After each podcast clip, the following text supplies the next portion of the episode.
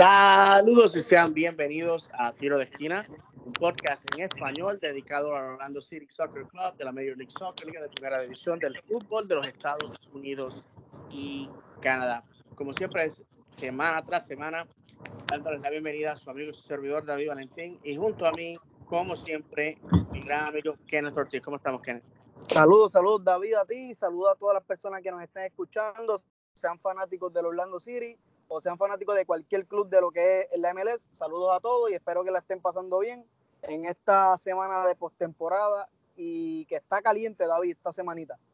Sí, definitivamente vamos a tocar eh, los, los, playoffs eh, brevemente. Eh, amigos, eh, las disculpas de que nos hayamos tardado tanto en hacer el resumen de la temporada de la, de la temporada 2019 pero la realidad del caso es que yo y Kenneth tenemos trabajo, estamos viajando, estamos moviéndonos en todos momentos y hoy pues este, vamos a hacer un, un episodio rápido aquí para darles algo de que escuchar, pero como ustedes saben, esto lo hacemos por amor y cariño al club, no nos ganamos un centavo y así es la vida. Pues eh, usualmente Kenneth hace esto, pero como él se encuentra conduciendo su vehículo, yo lo voy a hacer. Eh, ¿Dónde nos pueden encontrar? Apple Podcasts, Google Podcasts, Spotify, Breaker, Overcast, Pocket Cast, Radio Public y Anchor. Así que en esas aplicaciones pueden accesar tiro de esquina. Eh, por favor, suscríbanse, comenten, eh, déjenle saber a sus amistades dónde estamos. También les quiero recordar que nos pueden encontrar en Twitter bajo arroba tiro-city, arroba tiro-city y en Facebook bajo eh, Orlando, uh, perdón, eh, bajo tiro de esquina Orlando City Podcast. Así que tenemos la página uh, en Facebook para que ustedes puedan comentar y puedan eh, tener acceso a los episodios. Y eh, obviamente en Twitter bajo arroba tiro guion bajo city. Eh, bueno, Kenneth, tus impresiones acerca de los playoffs hasta el momento. Y mientras tú haces eso, déjame ir a, a verlo, a, a, a leerle los resultados rápidamente aquí a, a los, a, a los fanáticos, a los escuchas del podcast. Eh, que esta, ha sido tremendo, tremendo, tremendo. Hoy, esta noche, que estamos grabando esto jueves, Atlanta United va a estar enfrenta, enfrentándose a Philadelphia Union para, para ver quién va a estar en la final del este. Y lo mismo, eh, Los Ángeles uh, Football Club eh, contra el, LA Galaxy. Esto va a ser a las 8 de la noche, hora del este, y 10:30 pm, hora del este. Eh, y les puedo decir que los resultados han sido los siguientes desde la última vez que ustedes nos escucharon. Eh, Atlanta derrota a New England 1 a 0 por la mínima. Eh, Seattle eh, se va en un Tommy Dame contra, contra Dallas, eh, ganando 4 a 3. Uh -huh. Toronto le destruye a DC United 5 a 1 y amigos, esos cinco goles vinieron básicamente los minutos del repechaje, una destrucción total. Real Salt Lake cae sorpresivamente entre Portland 2 a 1. Eh, Filadelfia eh, destruye a New York Red Bulls viniendo de atrás. Ese es para mí, Kenneth, del juego que definitivamente, si usted no es fanático del fútbol, usted se hace fanático ahí inmediatamente. La desilusión de muchos de nosotros fue ver a Inchi con su Minnesota uh, United caer dos a de Galaxy.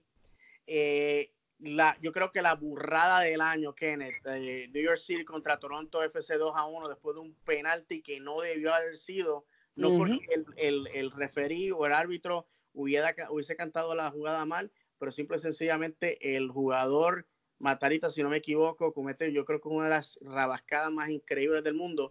Y finalmente eh, Seattle despacha 2 a 0 a Real Salt Lake, mandando al gran Nick Romando al retiro. Eh, Kenneth, opinión acerca de estos juegos. Pues mira, eh, no me han sorprendido este, mucho lo que son los playoffs. Eh, sí estoy viendo a un LA Galaxy que una vez entraron a los playoffs, eh, ellos habían, habían entrado un poco, eh, habían estado un poco fríos en la temporada, pero todos, todos sabían que podían contar con lo que era LA Galaxy, que este, estuvo hasta a punto de estar fuera de lo que son los playoffs. Y eso sí te puedo decir, ese partido de hoy, que entiendo que a las 8 de la noche, si no me equivoco, David, ¿verdad? El, sí, a las 8 de la noche, Atlanta contra ese, Filadelfia. Ese partido de hoy para mí va a ser una final anticipada, va a ser la, la final, o sea, el encuentro de los dos mejores jugadores para mí de lo que son ahora mismo el MLS, que es Latan Ibrahimovic, y de lo que es este Carlitos Vela, que ahora mismo está haciendo impresionante su temporada. Creo que tienen que poner eh, su ojo en ese partido que para mí personalmente ese partido es el que va a decidir quién se queda con lo que es el campeonato de, del MLS y también tenemos que, que, ver lo que hizo Toronto, ¿sabe? Que Toronto, de no tener una buena temporada este año, llegó y, y entró súper caliente a lo que son los playoffs y vino a hacer un buen papel también en, en los playoffs. Pero para mí hasta ahora he visto bastante predecible los resultados. Eh, hay que ver lo que pase hoy. Si hoy viene LAFC y pierde contra el Galaxy, sería una gran sorpresa. No todo el mundo pone a LAFC perdiendo y eh, menos con la temporada que está teniendo lo que es Carlos Vela. No, definitivamente una corrección. Este, es a las 10 y 30 horas del este.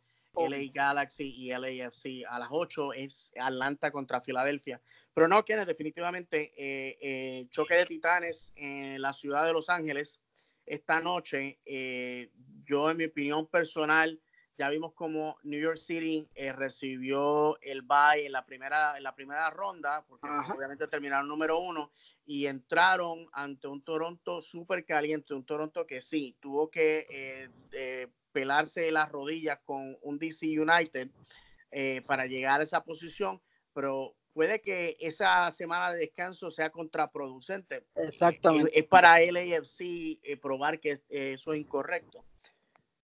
Y, yo, yo, le, yo le puedo dar el edge a, a LA Galaxy. Yo realmente veo, veo ganando al Galaxy. No, no veo este. O sea, sé que esa semana sí te puede afectar, pero también son profesionales, ¿sabes? Ellos puede que el LA Galaxy viene con un mejor, en un mejor momento, eh, un, partido de más.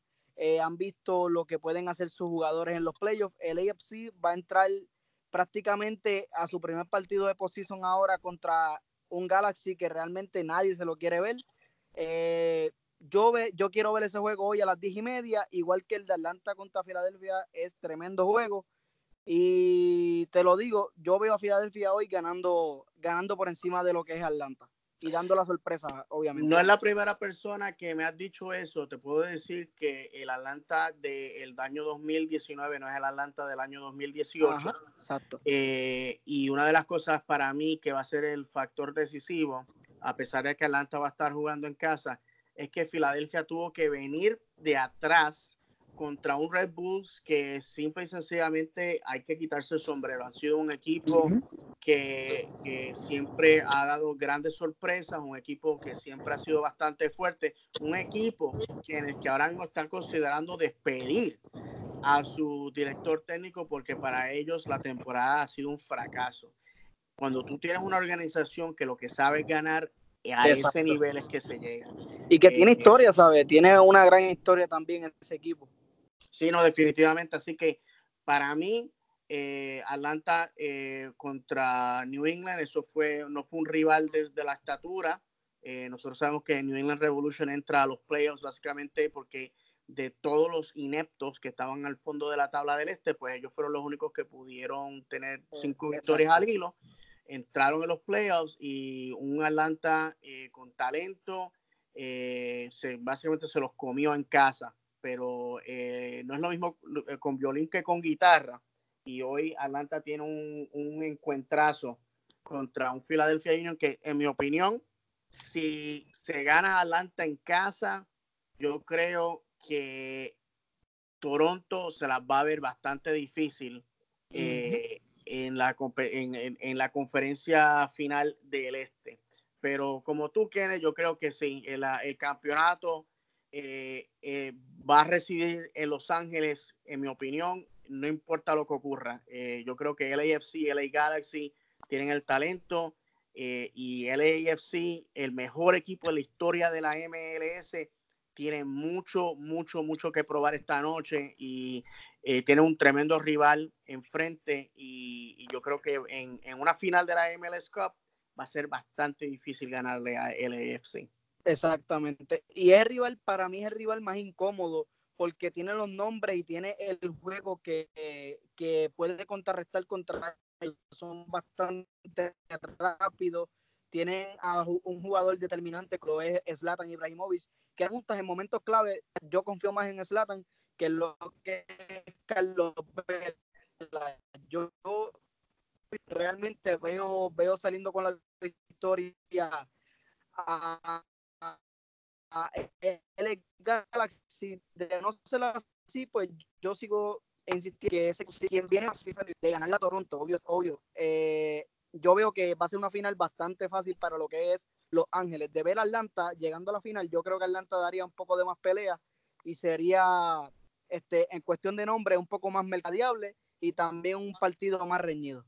No, definitivamente. Eh, les quiero recordar también a todos los amigos que este, uh, el, el MLS Cup, el, el, campeonato de nuestra liga, va a ser eh, decidido el 10 de noviembre y los campeonatos eh, de conferencia van a ser decididos el 29 y 30 de octubre. Eh, también les quiero dejar saber que el 15 de noviembre, aquí mismo en Orlando, los Estados Unidos y Canadá se estarán enfrentando nuevamente los equipos nacionales y como todos sabemos, Canadá eh, históricamente derrotó a los Estados Unidos en Toronto. Eh, los Estados Unidos, eh, perdón, Canadá no había derrotado a los Estados Unidos en 34 años y lo hicieron por, lo hicieron por goleadas. Así que si usted está en Orlando y quiere ver fútbol internacional, pues ya sabe dónde, dónde darse cita. Kenneth ah, también quería abordar el hecho de que se ha dado a entender que eh, Sacramento Republic, un equipo de la USL, campeón, campeón de la USL del año 2014. Estará haciendo en nuestro nuevo equipo de expansión, comenzando eh, operaciones en el 2022. Eh, esto lleva a la liga a crecer nuevamente. Ya sabemos que el año que viene Miami y Nashville están entrando a la liga. Luego el año, eso es en el 2020, en el año 2021 entra Austin con Seattle y en el 2022 Sacramento Republic. ¿Alguna opinión que tengas acerca de esto? Eh, entiendo que con este, con este equipo serían 29, ¿no, David? Exacto, sí. Sí, que yo entiendo que ellos están haciendo el mismo formato eh, norteamericano que tienen todas las ligas, de tener 30 equipos, 32 equipos. Eh, no te sorprendas que vengan con, con, un equipo también este, para lo que es el este, que es el que faltaría. Si, si todo es como, como en todas las ligas, que Sacramento sería oeste, vengan a hacer un equipo de expansión más en el este, lleguen a los 30 equipos y quién sabe si eh, añadirían dos equipos más, que para mí sería también una, buena decisión, ya que ese formato de darle una semana de descanso al tener este solamente siete equipos de, de, posibilidad de entrar a playoff, al añadir más equipos, yo creo que le puedes dar un spot más. Eh, serían ocho equipos entrando a playoff se abrirían más las posibilidades también para un Orlando City que siempre está cerca de ese octavo lugar y nunca llega a playoff. Entiendo que es bastante bueno. Siempre que lleguen más equipos y más talento a, a lo que es la MLS, yo estoy de acuerdo con eso. Y nada, que sigan llegando equipos y sigan llegando más talentos de Europa y de lo que es América completa. No, definitivamente. Y un comentario acerca de eso. Me está gustando el formato de este año en el que el equipo tiene que ganar o es a la casa yo, para mí, todos los juegos han sido, tienen ese eh, sabor a final. Un tipo eh, NFL, exacto. Sí, exacto. Eh, tú lo diste en el clavo. Me está gustando ese tipo de, formato y también que si no terminas en, en las cuatro posiciones de la tabla, no vas a ser anfitrión de un juego de playoffs. O sea, que aquí estamos. obliga. sí, estamos premiando a los equipos que en la temporada regular pues se sacrificaron para dar lo mejor de sí. Así que para mí es algo bastante importante. Eh, hablando de Orlando City, les quiero dejar saber a todos ustedes que OCB ya ha revelado los planes de que van a estar jugando en, en el estadio eh, que, que ahora mismo era el anterior, la anterior casa de el ah, Florida Firefrogs o Orlando Firefrogs, que era un equipo de ligas menores en un estadio de béisbol que va a ser transformado en un campo de fútbol, allí donde va a estar jugando OCB el año que viene, eh, todos los planes para eh, terminar la construcción del campo de entrenamiento, la facilidad de entrenamiento Orlando City y Orlando City B van a todo vapor eh, también les puedo decir que eh, Nani fue una de las 10 camisetas más vendidas eh, este pasado año, la temporada 2019. Y hablando de Nani, el disco que es el, el, comité de referís, ha evaluado la confrontación que Nani tuvo con el árbitro en el último juego de la temporada ante el Chicago Fire y ha determinado que la acción de Dani de empujar con el pecho al árbitro le va a garantizar dos juegos de suspensión en el 2020. O sea que Nani no va a estar disponible en el primero y segundo juego del año. ¿Qué tú opinas, Kenneth? No, eh, ya empezar con lo que es Luis Nani fuera, empezando la próxima temporada, que todos sabemos que Luis Nani va a ser prácticamente el mejor jugador de nosotros y todo corre a, a través de su juego y a través de cómo él venga jugando ese día. Eh, es, una, es algo, una noticia bastante dura para los que somos fanáticos de Orlando City, ya que vemos que vamos a contar, no vamos a contar esos dos primeros dos partidos sin, o sea, sin Nani, pero también es, es algo bueno porque vamos a poder ver este, que otros jugadores salgan, que un Chris Mueller, eh, un Chris Mueller venga y diga, yo voy a hacerme cargo de este equipo, eh, un techo a Kindele, yo me quiero hacer cargo de este equipo por lo menos estos dos partidos, ¿sabes? De, de, esas cosas han salido bastantes estrellas en lo que son los deportes. Eh, yo espero que lo aprovechemos al máximo sin, eh, esos días que nos vamos a contar con Nani y, y podamos salir con una buena victoria o un empate que tampoco es mala empezando una temporada. No, definitivamente, y todo obviamente eh, eh, la persona negativa en mí dice, bueno, ya pues perdimos obviamente esos dos juegos, ya que Nani, el mejor de es, esto de, de, calle, el mejor jugador de esta, de esta temporada, pues no tenerlo, pues va a ser algo bastante cuesta arriba, pero también me enoja que, en el, que este, si tú ves eh, otros jugadores de otros equipos, no queremos mencionar nombres porque obviamente la, ya empieza la gente a decir que aquí estamos atacando selectivamente pero otros jugadores eh, se empujan, se dan cabezazos.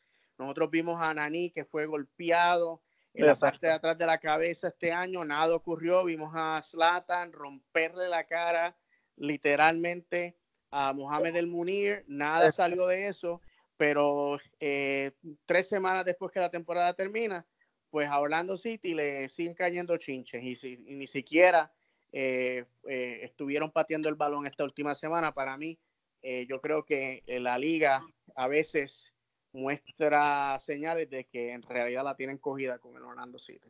No, y, y, es como todo, ¿sabes? También hay que tener en cuenta qué jugadores estamos viendo. por ejemplo, se, me hablaste de Zlatan Ibrahimovic, también está jugando un equipo como Los Ángeles, ¿sabes? Que siempre eh, tienden a pitar a favor de lo que es el, el, equipo con el equipo favorito y también a lo que son un, jugador como lo que es Zlatan Ibrahimovic, ¿sabes?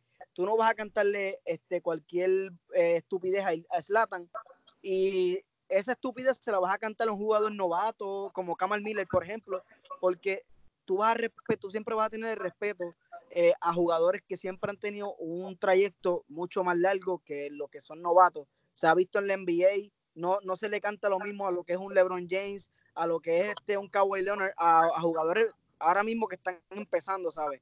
Pero eh, también hay que verlo por el punto bueno de que se estaba diciendo, David, eh, posiblemente podamos ver eh, un jugador de, gran calibre que venga ahora con, eso, con esas nuevas contrataciones, que esperemos que en esos dos partidos se haga cargo del equipo y nos demuestre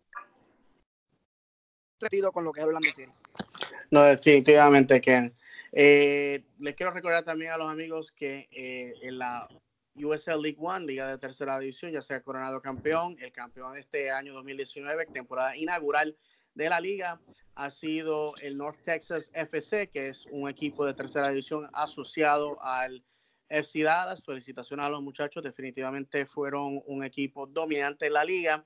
Eh, les puedo decir que también tenemos unas fechas importantes para todo aquel fanático de la MLS. El 11 de noviembre, o sea, esto es el día después de la MLS Cup, cuando coronamos campeón en el año 2019. eh, va a haber una mini eh, ventana de canjeo. Esto va a ser del noviembre 11 al 13. En el noviembre 13 estará, estará cerrando dicha ventana. En el 14 los clubes van a tener la fecha límite para someter las ofertas bona fide a los jugadores que quieren este, tener, retener para el año 2020. El 19 de noviembre va a ser el, el, el, sorteo de expansión donde los equipos Miami, Inter Miami y eh, Nashville van a estar escogiendo cinco jugadores de todas las listas disponibles. Como todos saben, eh, todos los equipos van a tener 12 jugadores que van a poder proteger de el, uh, de sorteo de expansión eh, y todos los equipos son elegibles excepto los equipos que perdieron jugadores el año pasado cuando FC Cincinnati entró a la liga.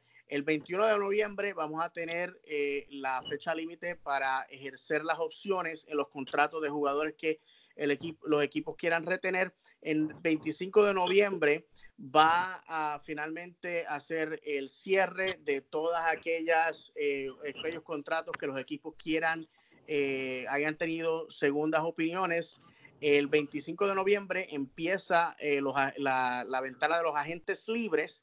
El, 25, el 26 de noviembre entra el MLS Reentry Process, que básicamente estos son jugadores que los equipos no han decidido firmar y se les da la oportunidad de que otros equipos los puedan firmar. Eh, esa va a ser la, la, etapa número uno y la etapa número dos termina en diciembre 3.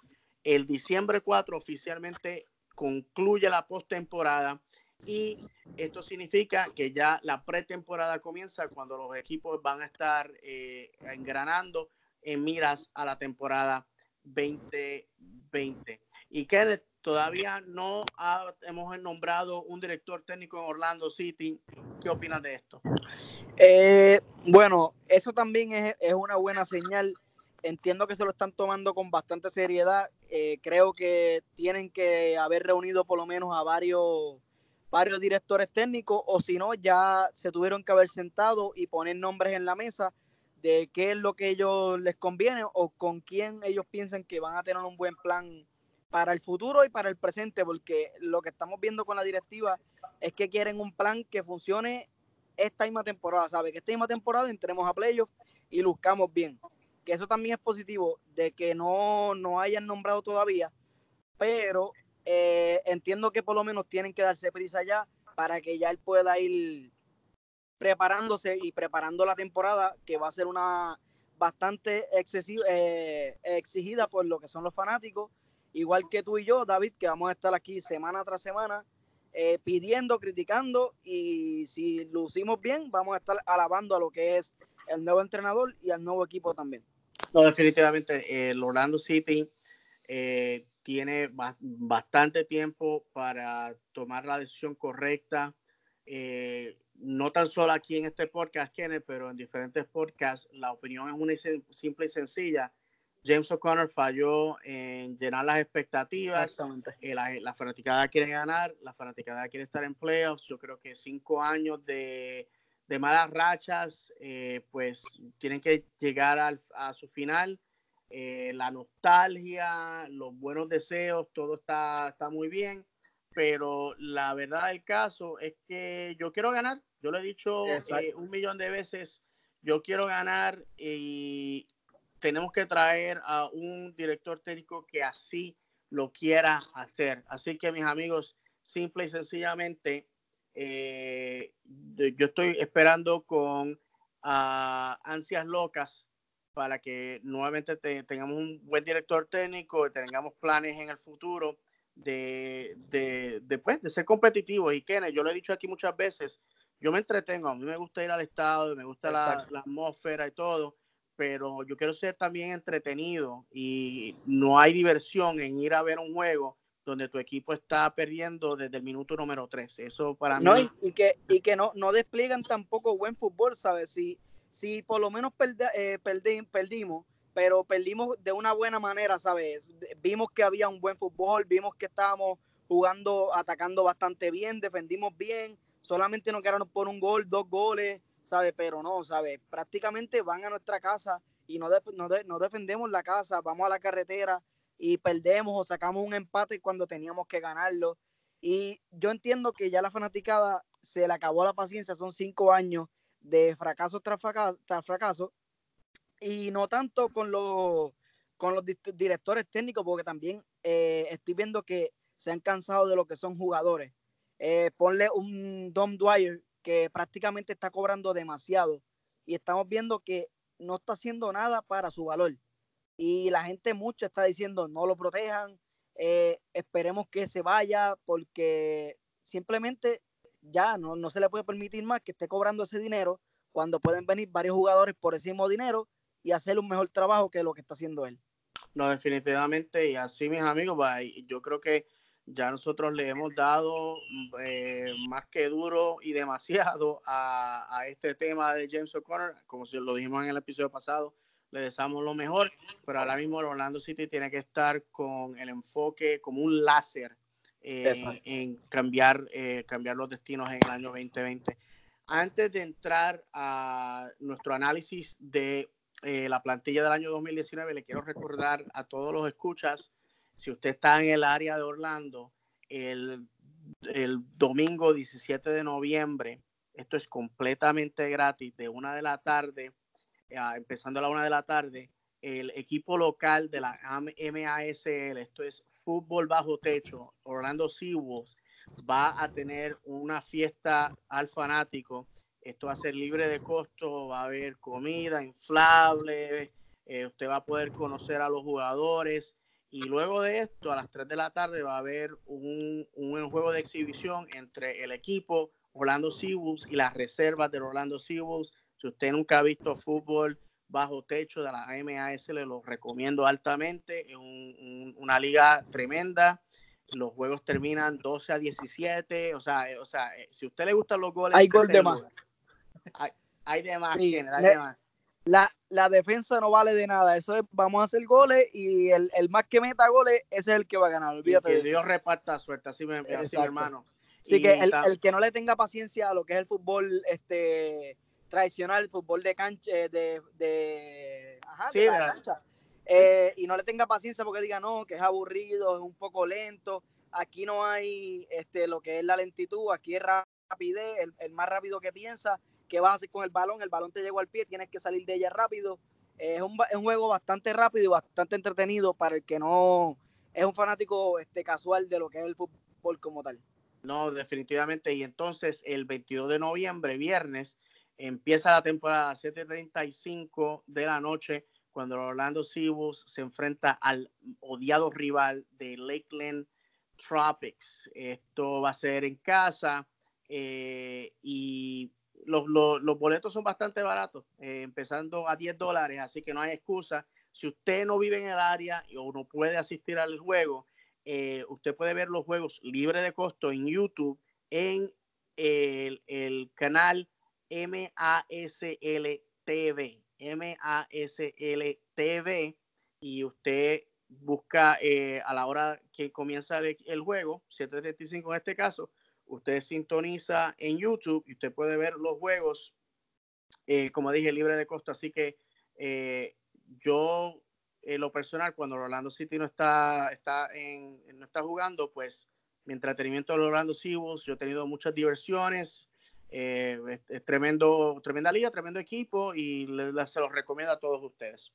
Bueno, Kenneth, vamos entonces a, pasar vista a la plantilla del año 2019. Vamos a empezar con un caballero que básicamente se fue secuestrado por, por eh, extraterrestres, no sé qué pasó, pero Danilo Acosta, quien vino en préstamo de el Real Salt Lake básicamente no se desapareció, no, no jugó unos cuantos juegos y luego de esto nunca lo volvimos a ver. Eh, ¿Qué tú crees, Kenneth? ¿Se queda o se va? No, yo entiendo que hay que, no, no se le puede proteger, no se le puede proteger. Hay jugadores con mejor talento ahora mismo y hay jugadores que se deben proteger con un mejor futuro de lo que es Danilo Acosta, para mi opinión. No sé tú, David.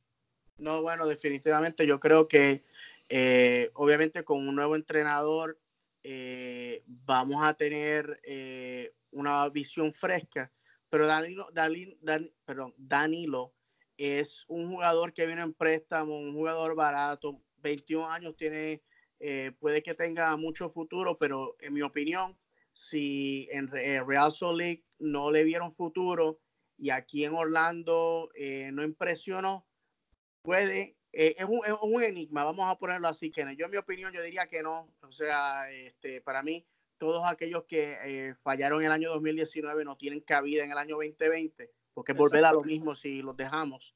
Así que para mí sí, Danilo Acosta lo mandamos para Salt Lake City y acá ya pues decían qué hacer con él. El próximo jugador, una sorpresa bastante agradable, te puedo ser sincero, el canadiense Techo Akindele, con 27 años, vino aquí y tuvo su mejor temporada en la MLS con 10 goles. Así que, eh, ¿qué tú crees? ¿Se queda o se va? Pues mira, eh, Techo Aquindele definitivamente yo lo tendría en mi, o sea, yo lo protegería, yo siendo directivo yo lo protegería se le ve que es un jugador que puede, puede hacer la diferencia, pues tiene mucho que mejorar, obviamente, pero se le ve que cuando se le necesitó y cuando Nani necesitó de alguien, él estaba ahí y yo entiendo que de nosotros traer a un delantero que sea más efectivo que Techo Aquindele, Techo Aquindele sería un gran primer cambio, un gran segundo cambio, por lo menos para mí se quedaría. No, definitivamente. Yo, yo creo que Techo no, obviamente no es una de las grandes superestrellas de la MLS, pero un jugador que te puede dar 10 goles. Y si son 10 goles desde la banca, muchachos, imagínate tú tener una máquina de goles y tú te traes un Techo a Kindle en minuto 60, minuto 80 y te mete uno o dos goles, pues obviamente vamos a estar cambiando muchos de esos juegos que terminaron empates en victoria y muchas de esas derrotas en empate, que eso es, así es que se hace un equipo ganador. El próximo jugador que eh, no necesita ninguna introducción, eh, Nani, este año con, con, una, con su mejor temporada, eh, histórica temporada, eh, Nani con 12 goles, capitán de este equipo, básicamente eh, sorprendió porque muchos de los expertos, estoy haciendo comillas en el aire, decían que estaba muy viejo a los 32 años, que definitivamente no iba a, hacer, eh, que básicamente iba a ser una firma para vender camisetas y más nada. Y Nani básicamente se echó este equipo sobre los, los hombros. Obviamente tiene un contrato de tres años, va a regresar el año que viene. En mi opinión, Nani necesita, necesita dos jugadores designados eh, de, su, de su calidad para, para, impresionar el año que viene. ¿Qué tú crees? No, y exacto, exacto. Y no solamente vino a vender camisetas porque vendió camisetas y realmente yo también era de los que pensaba que Nani estaba muy viejo, Nani no está para cargar un equipo, pero todavía sigo diciendo que no está para cargar un equipo de este nivel él solo porque ya no tiene ese calibre y ese, y ese, o sea, la juventud para, para ir eh, noche tras noche siendo el mejor jugador y cargarse el equipo, hacer los goles, hacer las asistencias, ya no tiene eso. Pero de traerle dos jugadores o un jugador eh, atacante más de buen nivel, yo creo que Nani sería algo increíble. Todos vimos lo que hizo Nani a final de temporada. Y para mí simplemente se queda, ¿sabes? Nani es nuestro mejor jugador y yo creo que de la mano de él, junto a otro jugador, puede llevarnos a lo que es el playoff. Definitivamente, Kenneth, así, así mismo. Eh, no hay más nada que añadir, añadir a eso. El próximo jugador, Carlos Asquez.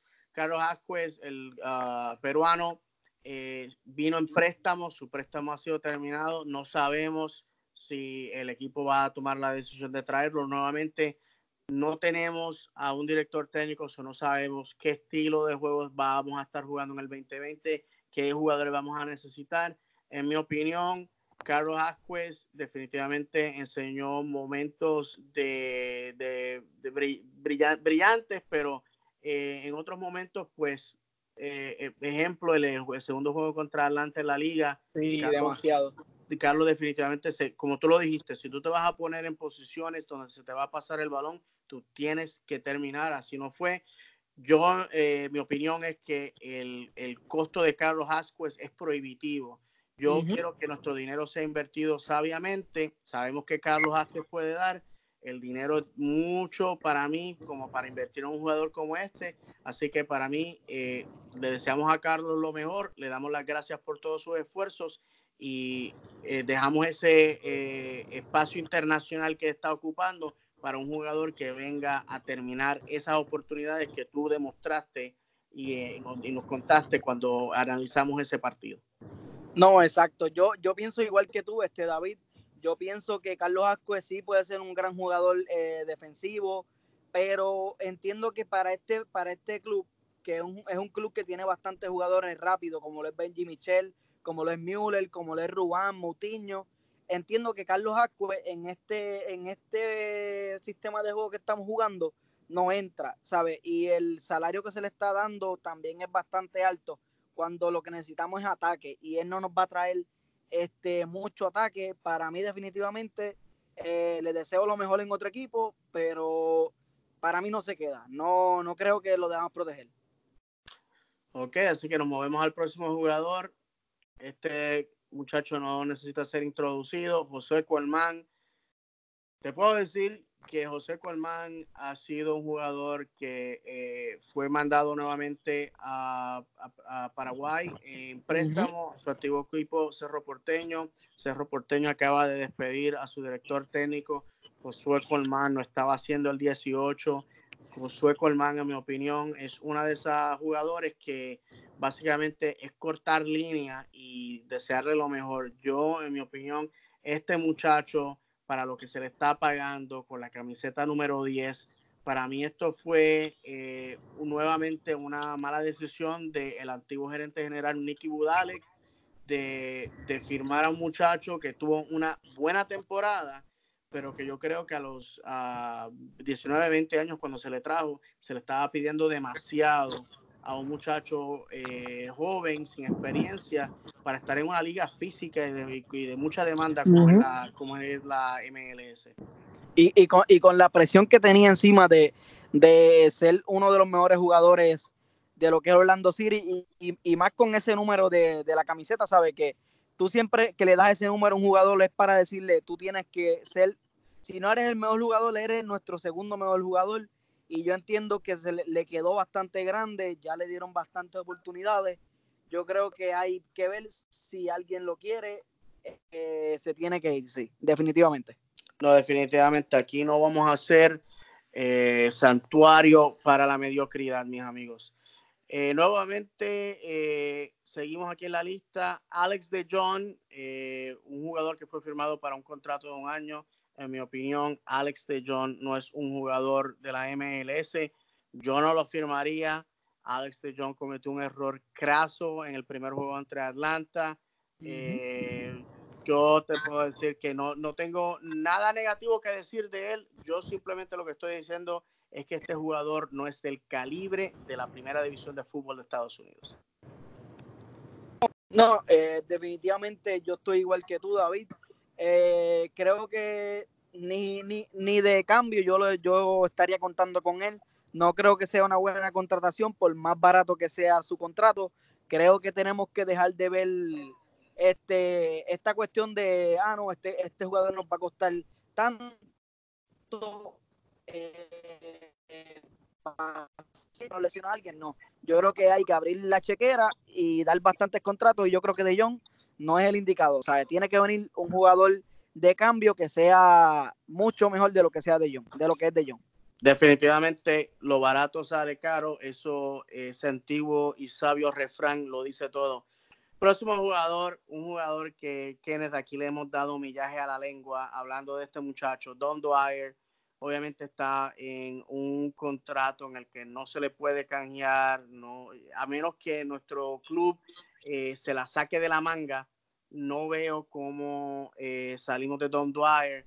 Eh, yo, mi opinión, no lo veo como un jugador designado en el año 2020, lo veo como un jugador de banco, sinceramente. Él probó este año que seis goles es inaceptable, mis amigos. Seis goles de la banca, yo los cojo todo, todos los días, pero como titular, Don Dwyer no tiene lugar en este equipo.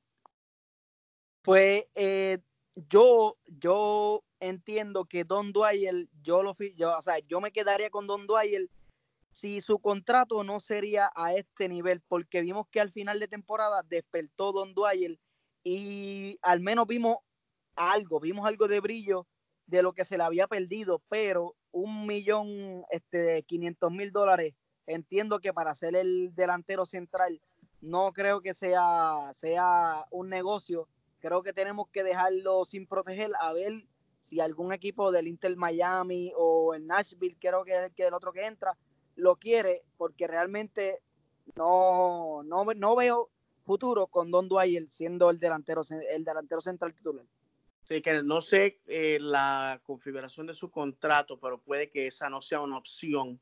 Obviamente, Nicky Budalek nuevamente eh, firmando contratos ridículos. Y yo le he dicho muchas veces, yo quisiera que Nicky Budalek hubiese sido la persona que hubiese negociado la compra de mi casa, de mis carros, porque este muchacho básicamente regaló el dinero del equipo sin, sin pensarlo dos veces. Increíble. Eh, próximo jugador, Kenneth, Adam Greenwest. Eh, te puedo decir, Adam este año no jugó en la liga, eh, fue nuestro portero en la Open Cup. Tremendo. Un jugador que simple y sencillamente puede ser un titular en la USL, puede ser un titular en un equipo de expansión de la MLS. Si Adam se queda o se va, en mi opinión, es indiferente. es un portero que, que yo creo que podemos hacer mejor eh, y, obviamente voy a pasar juicio en todos nuestros porteros. Tremenda persona, pero simple y sencillamente te puedo decir que eh, estamos entrando a una época, una era en la MLS que tu portero tiene que ser estelar, porque si no tienes buenos porteros, te van a meter los goles. Exacto, yo y yo entiendo que yo me quedaría con él como un buen backup, ¿sabes? Yo creo que cuando se necesita y Rowe no esté, yo creo que él puede hacer un buen trabajo, puede proteger algo, puede darle varios días de descanso. Eh, y entiendo que su contrato también es bastante bueno, sabe que no es tan caro. Para ser un segundo portero, yo creo que yo me quedaría con, con eh, Adam Greenwich. O sea, por lo menos los partidos que yo lo vi, que yo lo vi contra Atlanta, hizo un buen trabajo, pero para titular no, ¿sabes? Obviamente no creo que esté para titular, yo creo que por un segundo portero o tercer portero, yo me quedaré con él. Bueno, el próximo jugador, el último de los moicanos, Cristian Higuita, eh, cinco años con Orlando City. Rumores de que se nos va para la Liga MX. Otros dicen que puede que Orlando City renegocie su contrato. Eh, y para mi sorpresa, todavía está, Cristian Higuita está como jugador internacional. No sé qué estamos esperando para darle una tarjeta verde, pero allá Juana con sus pollos. Eh, yo, a lo personal, un Cristian Higuita saludable, un Cristian Higuita que no tenga que echarse el equipo encima, eh, con un buen contrato, eh, que haga sentido, para mí sería lo mejor, pero también tengo que respetar a este muchacho, está joven, 25 años, obviamente él quiere, ya está en, medio de su carrera, quiere sacarle dinero a su trabajo y yo no le pediría que eh, ganara menos simplemente para darme el capricho. Así que, en mi opinión, yo veo a Cristian moviéndose a otro equipo, le deseo lo mejor. Si se queda, para mí sería un milagro. Exactamente. Yo pienso igual que tú, Cristian Higuita es un jugador que desde el momento que yo lo vi, yo dije, tiene talento el muchacho, ¿sabe? Se, se sabe acoplar, eh, se sabe juntar con lo que es Mauricio Pereira, con lo que es Sebas Méndez, y yo lo vi bastante bien, bastante bien para ser nuestro, uno de nuestros mediocampos titulares. Para mí sería demasiado lindo y demasiado bello que él se quede con nosotros porque es un jugador que marca diferencia, pero también entiendo que él está buscando otra, otra manera, como tú dices, de asegurar su futuro y empezar a ganar más dinero en otro equipo y quizás en otra liga también. Bueno, nos movemos al próximo jugador, Robin Jansen. Robin Jansen firmó por tres años, obviamente va a estar aquí. Yo creo que de las firmas de este pasado año, una de las mejores, si no la mejor, después de Nani. Eh, una, una, persona que ha hecho nuestra defensa mucho mejor. Eh, en mi opinión, eh, un jugador que tiene muchas cosas buenas, pocas malas, y definitivamente Robin Jansen se ha ganado un espacio en el año 2020 yo sencillamente, eh, yo quiero un jugador como Robin Johnson siempre en mi equipo. es nuestro mejor defensa ahora mismo, un hombre que es corpulento, le gusta, siempre salva a lo que es este la Sané cuando hace sus errores. Simplemente es un sí. Yo quiero siempre a Robin Johnson como mi este, defensa central titular. Próximo jugador, en mi opinión, eh, no estuvo una buena temporada, pero para lo que se le está pagando y ya está rondando una edad de la que yo creo que no puede dar eh, el máximo. Will Johnson, eh, si lo firmáramos, lo firmaríamos para una cantidad muy mínima de la que está ganando ahora mismo. Eh, hay, rumores de que puede que se retire si no consigue otro equipo, pero yo sinceramente podemos coger el dinero que le estamos pagando a Will Johnson y, y traer un mejor, si no mejores en plural, jugadores eh, para, para estar en el medio campo. No, exacto. Yo estaría buscando también un jugador no tan joven, pero que esté rondando, ponle los 27 años, ¿sabes? Que no sea tan joven, pero que nos pueda dar también buenos minutos como lo, nos ha dado Will Johnson también en ese medio campo. Eh, realmente no es mal jugador, pero creo que la edad eh, no está con los planes futuros y con el plan presente que estamos teniendo con el Orlando City. Para mí se tiene que ir.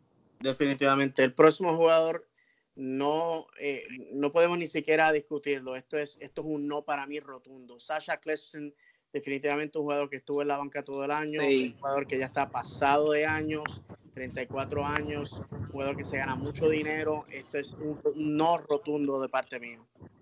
Sí, sencillamente pagarle un millón de dólares con 100 mil dólares, creo que es, eh, a Sacha Cleston, yo creo que es algo inaceptable. Un jugador que sencillamente fue un asco esta temporada, no hizo nada, estuvo en la banca eh, parte, la mayor parte de la temporada, creo que se tiene que ir y, ¿sabes? No hay otra posibilidad, no hay manera de que un fanático de Orlando City lo esté viendo o lo esté, pidiendo que aún se quede Sacha Cleston.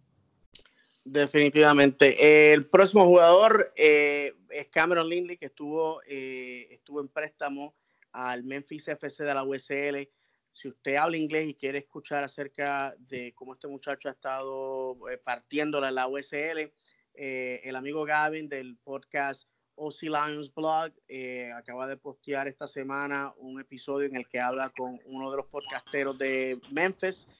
Cameron Lindley definitivamente, en mi opinión, tiene, tiene un lugar en la temporada 2020 eh, lamentablemente porque nuestro medio campo estaba tan lleno de jugadores, pues se le dio la oportunidad de la USL y si usted quiere ver eh, los highlights, los videos este, ensanchando en eh, la perspectiva que tenemos de este jugador este año, usted eh, busque en el internet, Cameron Lilly definitivamente se comió los niños crudos en la USL y un jugador joven, 22 años, eh, yo creo que es un jugador que tiene mucho que dar para Orlando City. Lamentablemente en el pasado no hemos dado la oportunidad a, jugadores jóvenes y los dejamos ir y los vemos eh, florecer en otros equipos. Yo creo que con Cameron Lini no debemos de tomar la misma, el mismo error. Exacto, yo pienso igual que tú, este David, para mí sencillamente eh, no, no, no lo, no lo tengo en mi equipo, no creo que, que entiendo que podemos conseguir mejor talento y mejores, mejores jugadores. Este, sencillamente, No lo quiero en mi equipo, no lo quiero en mi equipo y entiendo que no es para el plan futuro. Ok, fantástico. Nos movemos al próximo jugador. Este, este viene siendo eh, Sebas Méndez. Eh, nuevamente Sebas está en contrato en el año 2020 con Orlando un ecuatoriano internacional, un jugador que definitivamente ha dado mucho de qué hablar.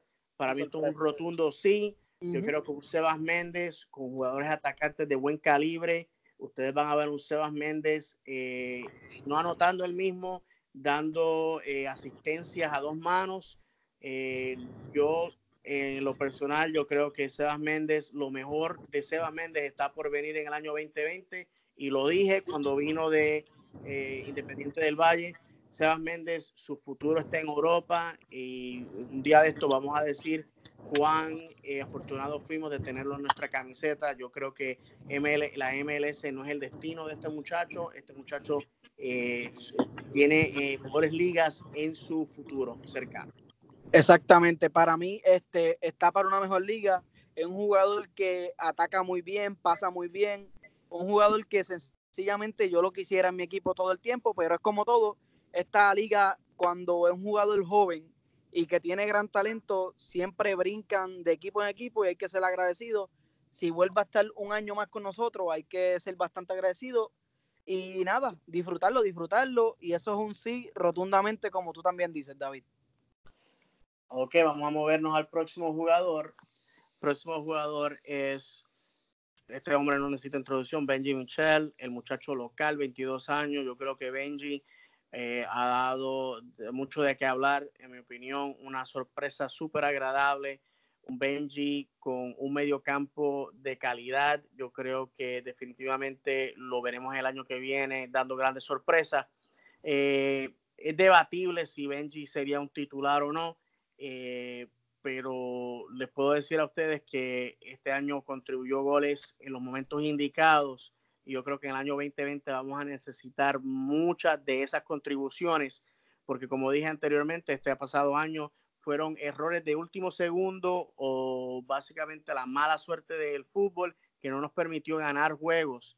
Y es importante tener a un jugador de esta calidad, de, joven, con hambre, un jugador que estuvo, eh, no tuvo mucho tiempo lesionado, este es el tipo de jugador que tú necesitas en tu plantilla si quieres ganar campeonatos. Exactamente. Y es un jugador, sabe que a mí realmente me encanta como, como yo lo vi. Es un jugador que le gusta encarar. Eh, es demasiado rápido, muy hábil con, con, las piernas cuando tiene el balón. ¿Sabe? Para mí es un sí rotundo, lo quiero tener en mi equipo siempre. Y es un jugador que tampoco está cobrando mucho dinero, este David. Yo creo que debemos mantenernos con, con Benji Michel y él sería un excelente cambio porque siempre que lo vemos te da unos 40 minutos, 45 minutos demasiado bueno. Yo creo que él sería un buen segundo cambio, un buen primer cambio, repulsivo, ¿sabes? Para mí se tiene que quedar. Ok, vamos entonces a movernos al próximo jugador. Este, eh, eh, yo te voy a dar la oportunidad de que tú hables de este jugador primero, Kamal Miller. Kamal Miller, eh, uno de mis, de mis jugadores favoritos, eh, en lo que es la plantilla de Orlando City. Es un jugador que fuera de posición trabajó y hizo el trabajo que tenía que hacer. Es un jugador corpulento, tiene mucho que mejorar, claro, es un novato, pero es un jugador que para el futuro nos puede dar demasiado, demasiadas, demasiadas alegrías. Yo entiendo que ahora mismo como defensa central, que su posición natural, podría estar entrando, ya que la Sane para mí no es de mi agrado y creo que estaría yendo de salida. Y al él tener ese espacio vacante, entiendo que Kamal Miller lo puede ocupar bastante bien, hacer hasta mejor trabajo que lo que es la Minsane. En mi opinión, uh, Kenneth, uh, Kamal Miller ha nos, ha dado a entender eh, la calidad de jugador que es él. Ha sido un internacional con Canadá. Eh, este muchacho tiene, eh, una, tiene mucho futuro. Eh, en el fútbol de la MLS y estamos bastante más que afortunados de tenerlo con nosotros. Así que eh, en el año 2020 queremos ver mucho más de Kamal Miller. Yo creo que eh, en el sorteo de, novatos, en el Super Draft, fuimos bastante afortunados de tener a este jugador con nosotros. El próximo jugador, la primera, el, el, jugador número uno seleccionado en el sorteo de novatos del año 2018, Joao Motiño, quien estuvo con el LAFC. Eh, un jugador que eh, yo creo que es bastante talentoso, Kenneth, pero este año estuvo lesionado, tuvo problemas de espalda, tuvo problemas de pierna. Eh, una de las cosas que ha ocurrido con Orlando City en todos sus años en la MLS es que padecemos de que jugadores pues estén lesionados mucho tiempo todos pueden recordar a Rafael Ramos, el portugués, que de hecho es amigo personal de Joao Montiño, eh, que estuvo aquí en Orlando del año 2014 en la USL hasta el año 2017 eh, con OCB y con el primer equipo. Un jugador súper talentoso que siempre, siempre estaba lesionado en Orlando. Regresa a Europa y esos problemas se han disipado. Que eh, yo no sé, no sé lo que es. será nuestro eh, nuestra directiva eh, fisioterapéutica, el clima, no, no, sé, no sé qué está ocurriendo, pero yo creo que un, un Joe Motiño saludable en el año 2020 va a ser eh, una buena adquisición. El muchacho tiene 21 años nada más. Exacto. Así que, Kenneth, este, ¿qué, ¿qué, opinas de este muchacho? No, eh, tú has dicho eh, lo que se tenía que decir, David. Siempre y cuando la, la, salud le acompaña a él, sería un defensa este, lateral bastante talentoso, muy rápido, que es lo que necesitamos en este equipo. Para mí es un jugador que puede marcar diferencia por, ese, por, ese, por esa banda izquierda yo creo que si la salud está con él y al tener 21 años podemos contar con bastante Joao Motiño para, para largo y que la salud lo acompañe, ¿sabes? Tenemos que tenerlo en el equipo ahora mismo. Próximo jugador, Chris Mueller. Eh, este jugador, va, mi opinión va a ser sorpresiva para muchos de ustedes. Yo creo que Chris ha llegado a su límite. Yo creo que es un buen jugador. Eh, no lo veo como titular en Orlando City moviéndonos hacia el 2020. Si se queda, me gustaría que fuese un jugador de, banca, un jugador que entre a sustituir cuando alguien esté lesionado, pero eh, si no lo vamos a tener en ese rol, me gustaría canjearlo por este otro jugador atacante, eh, un goleador a lo más seguro. Yo creo que moviéndonos al año 2020 necesitamos anotar goles. Eh, Chris Mueller este año anotó, si no me equivoco, cuatro o cinco goles, que no, no está tan mal pero yo creo que no estamos viendo una progresión con este muchacho. Puede que un nuevo director técnico le saque más jugo a la naranja, como dice ese viejo dicho, pero si no es así, eh, yo creo que el futuro de Chris Miller en Orlando pues ya está, ya está contado. Pues yo me, yo me quedaría con él por el simple hecho que es uno de los favoritos de lo que es este, la fanaticada siempre que va a entrar de cambio se le ve, pero tiene que mejorar bastante, tiene que ser un jugador más determinante, tiene que pedir más el balón, siempre que lo vemos es muy tímido en la cancha y creo que tiene que ser un jugador que busque más, más, más el gol, ¿sabes? Metió cinco goles esta temporada, pero vimos que cuando entra de titular no, no es el mismo, no es el mismo Chris Mueller al que estamos acostumbrados cuando entra de cambio. Yo entiendo que entrando de cambio sería un buen jugador, pero nosotros no queremos jugadores que solamente los, los tengamos para que, para que entren de, de, la banca y ya, ¿sabes? Yo creo que si él hace ese cambio y el nuevo director técnico le saca el jugo, le saca lo mejor que pueda, se debería quedar. De lo siguiente, pues yo creo que sería, sería desearle, desearle lo mejor de todo y que tenga, tenga un buen futuro en otro equipo. Muy bien. El próximo jugador, eh, en mi opinión, este jugador, si este jugador no tiene lugar en este equipo, este jugador es una pérdida de dinero. Este jugador, eh, no, no, sé, no, sé, no sé qué demonios está haciendo en Orlando City. Este Shane O'Neill, un jugador que cometió graves, graves errores en los últimos dos años que ha estado jugando con Orlando City y, y errores que terminan en gol. Esos son los peores errores del mundo. Eh, ¿Qué te opinas, eh, Kenneth? Yo, en mi opinión, yo mandaría a este muchacho nuevamente para Irlanda, deseándole lo mejor, pero Shane O'Neill, en mi opinión, si está vistiendo púrpura en el año 2020, prepárense que no vamos a hacer los playoffs. No, exactamente. Yo, yo pienso lo mismo. Yo entiendo que Shane O'Neill no tiene cabida en este equipo de entrarme, eh, entrar otros jugadores y con mejor calidad. Yo creo que Shane O'Neill eh, hacerle las maletas y que sencillamente encuentre otro equipo y nosotros movernos hacia el futuro. Más nada que decir. Próximo jugador, Santiago Patiño. Eh, Santiago, muchacho local, el colombiano. Eh, tuvo, en mi opinión, no muchos minutos, pero los minutos que tuvo fueron minutos que contaron. Anotó, anotó goles, dio asistencias.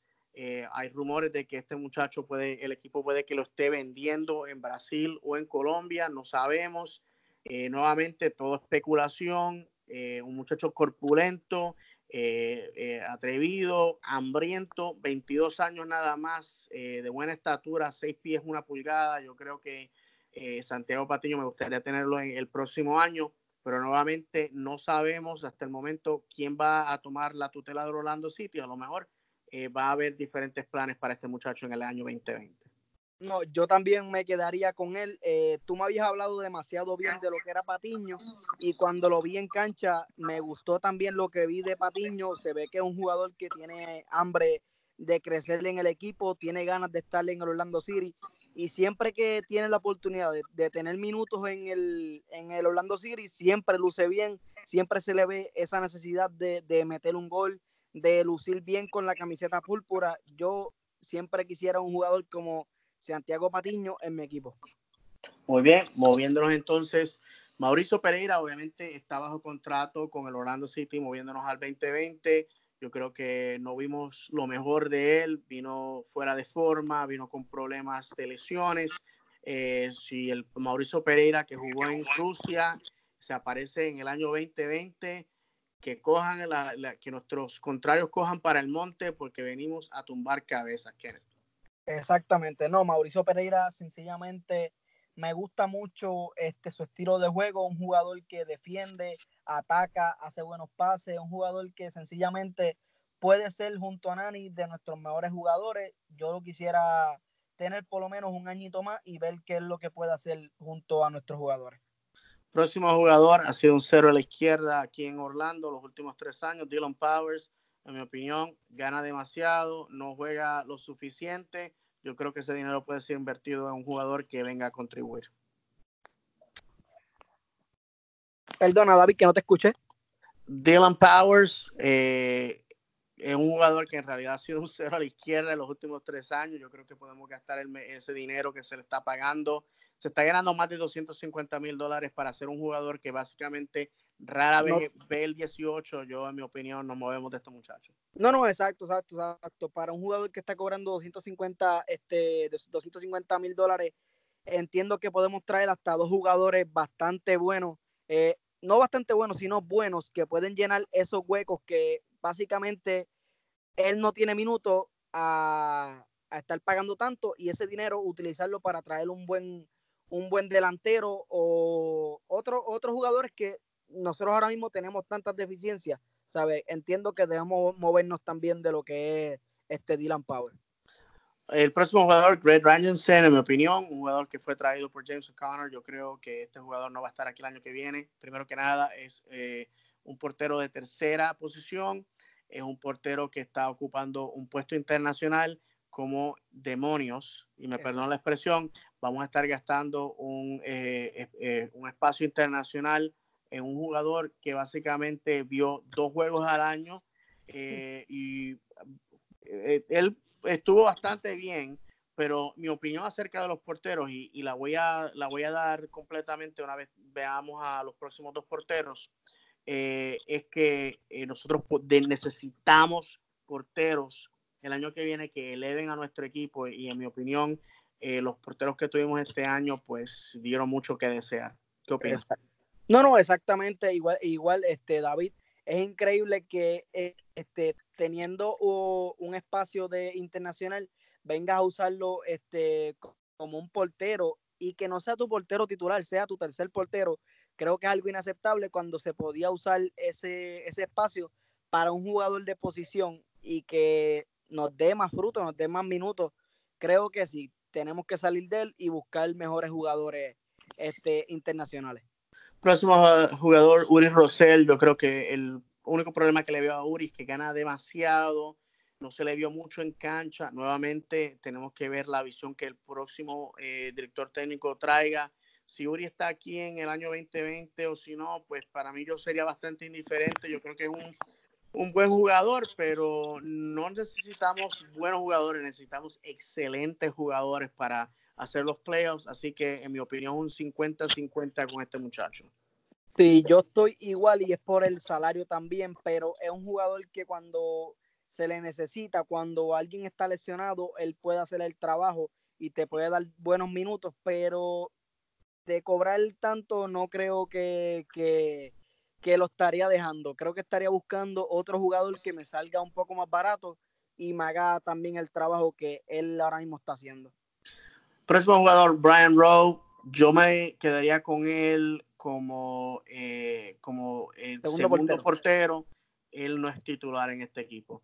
Cada vez que usted le, le, coja el ay bendito a Brian Rowe, usted acuérdese del gol de Rooney, que en mi opinión debió haber sido el gol del año, pero eh, las fanaticadas de algunos equipos son tan ciegas que eh, ellos pues eh, hacen lo que tengan que hacer. El gol del año de este año, señoras y señores, no es gol del año. Es, es, una, es un buen gol, pero no es el gol del año. El gol del año fue el golazo de Wayne Rooney desde 70 yardas para meterle el gol a Brian Rowe. Eh, y luego de eso, si usted se había olvidado de ese, acuérdese del el gol que New England Revolution le metió a Brian Rowe. Ese gol en el cual él está básicamente a siete millas al norte de la portería, haciendo Dios sabe qué, es el que nos costó los playoffs. Si usted eh, eh, quiere pensar eso por un minuto. Para mí, Brian Rowe tiene unas deficiencias graves, no es buen distribuidor, eh, es, un, jugador que, eh, como nuestro suplente, yo creo que puede que haga el trabajo, pero la realidad del caso, al fin y al cabo, mis amigos, si usted ve a los equipos que están haciendo playoffs, están haciendo playoffs con porteros de alto calibre. Exactamente. no está en esa lista. Sí, yo, yo haría lo mismo que tú, David.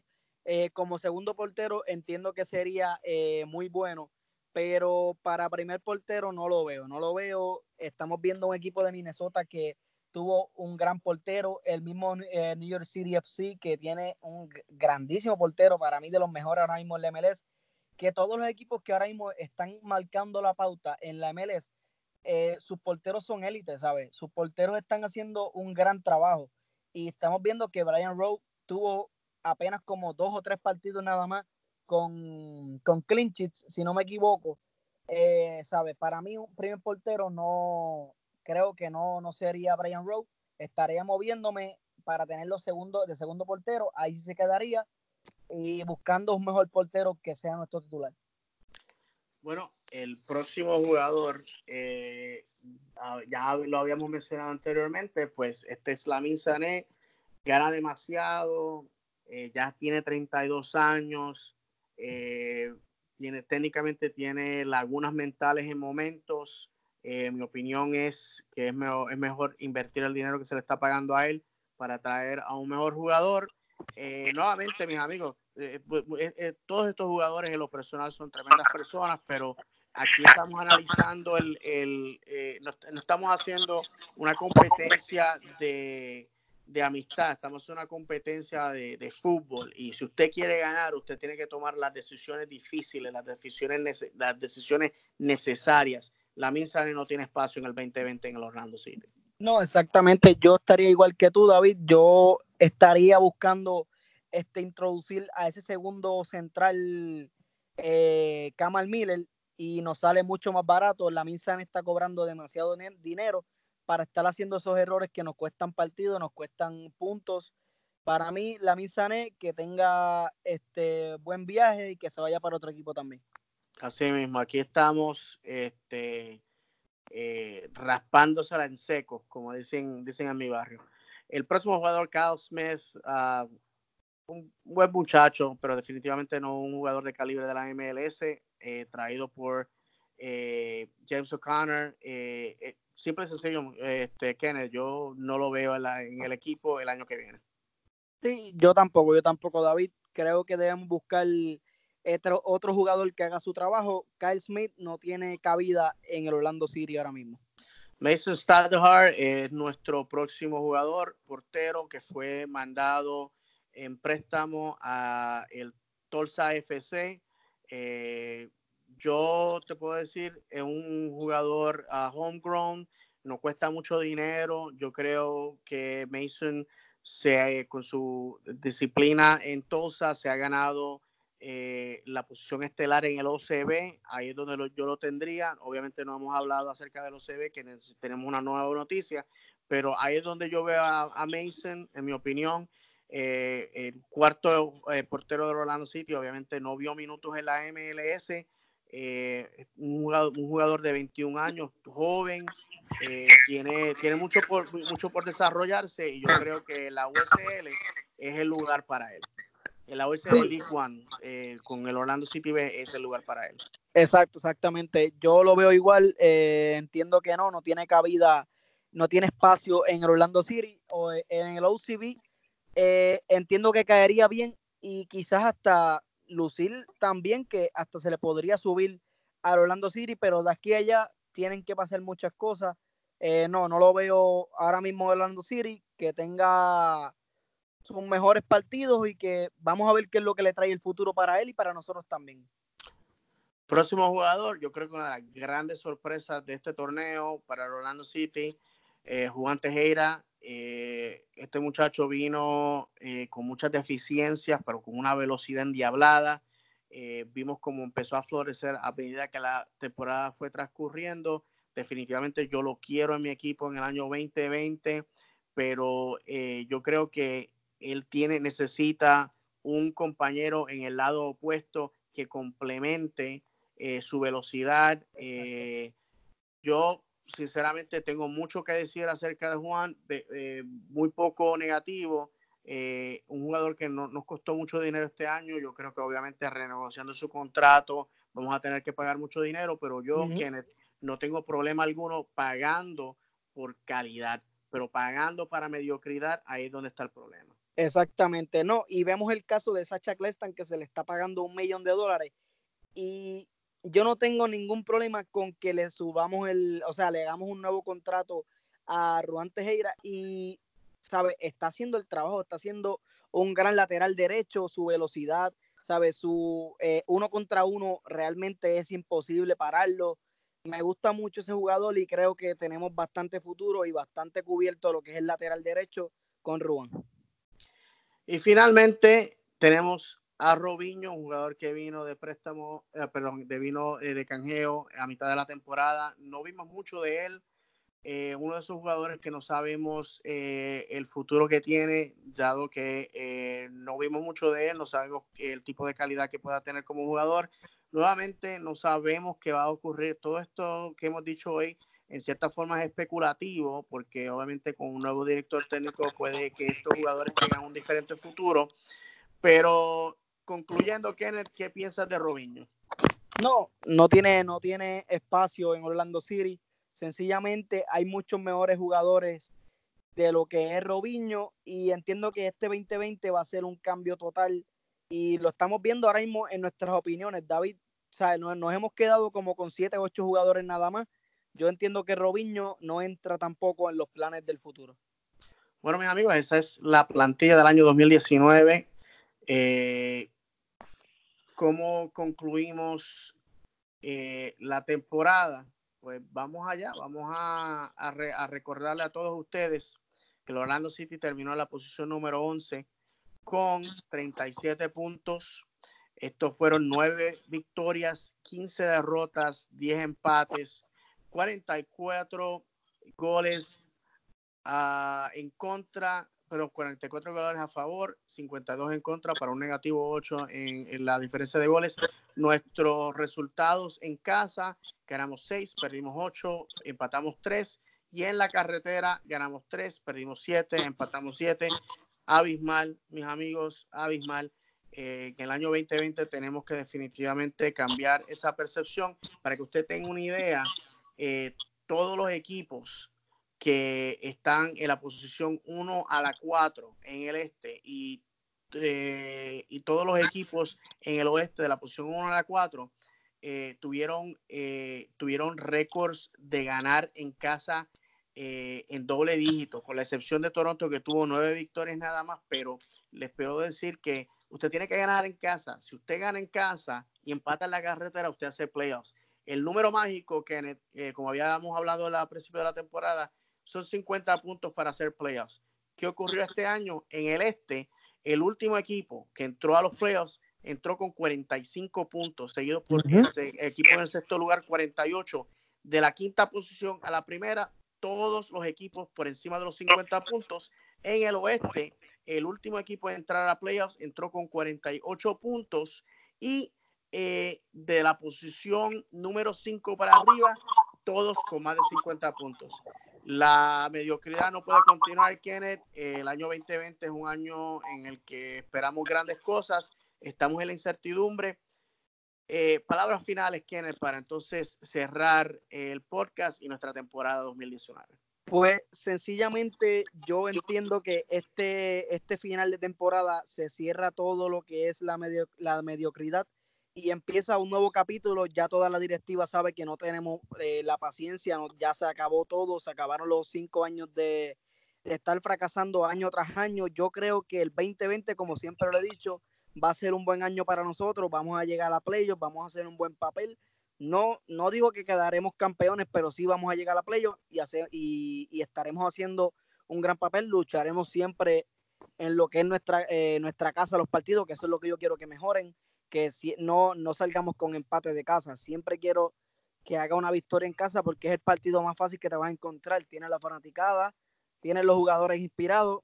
Entiendo que el 2020 será un año mucho mejor que este y que el nuevo entrenador venga con mejor, con mejor plan de lo que vino James O'Connor. Definitivamente tenemos nuevos, dos equipos nuevos en la liga, eh, eh, el Inter Miami y el uh, Nashville uh, SC, así que eh, nuevas, nuevas, nuevas ilusiones, nuevos, este, nuevos, nuevos equipos con los cuales competir.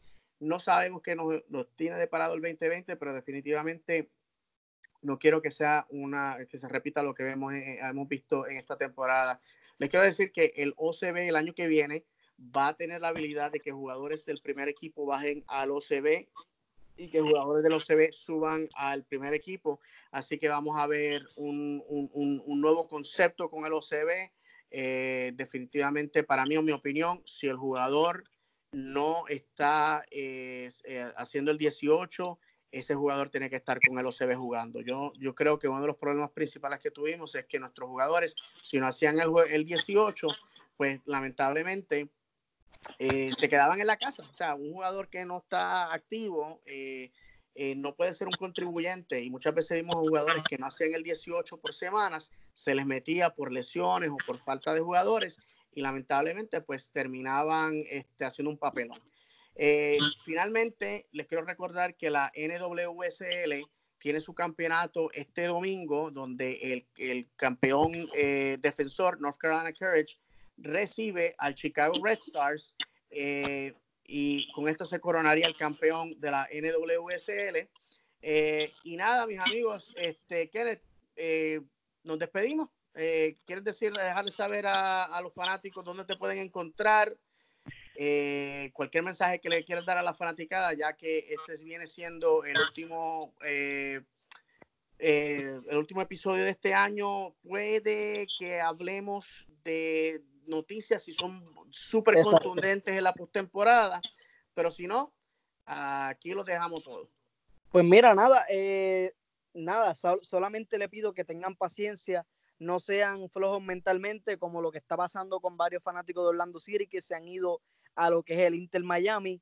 Eh, yo espero que en el 2020 te, vengamos con mucha, mucha esperanza. El equipo sé que va a venir con unos nuevos aires, con unos nuevos pensamientos. Ya la, la fama de perdedores se va a acabar y venimos con todo con, toda la, con todas las ganas y con todos los goles que vamos a hacer en el 2020 y vamos para playoffs y vamos a sorprender a lo que es la Liga MLS. Así mismo, mis amigos, ustedes saben que para mí Orlando City es el amor de mis amores. He estado aquí en lo que va, va a ser ya 10 eh, temporadas el año que viene. Lo hacemos con cariño, lo hacemos con amor. Acuérdese usted que usted puede cambiar de esposa, usted puede cambiar de pantalones, usted puede cambiar de trabajo, pero un equipo es un compromiso de toda una vida. De parte mía y de parte de mi compañero Kenneth Ortiz, ustedes tengan un buen año, un feliz año 2020 unas buenas fiestas de fin de año. Les deseamos todo lo mejor y los esperamos aquí en su casa, la casa del Orlando City en español, aquí en tiro de esquina. Como ustedes saben, me pueden encontrar en arroba Orlando 2 y aquí este podcast eh, en todas las aplicaciones y en Twitter bajo arroba tiro guion bajo eh, City. Sin más nada que decirles, como siempre, el fútbol es el idioma universal el fútbol te hará llorar de alegría o de tristeza. El fútbol es cruel e impredecible. El fútbol es fútbol y a mí me gusta así. Un abrazo desde la distancia y nos veremos aquí el año que viene. Vamos, Orlando.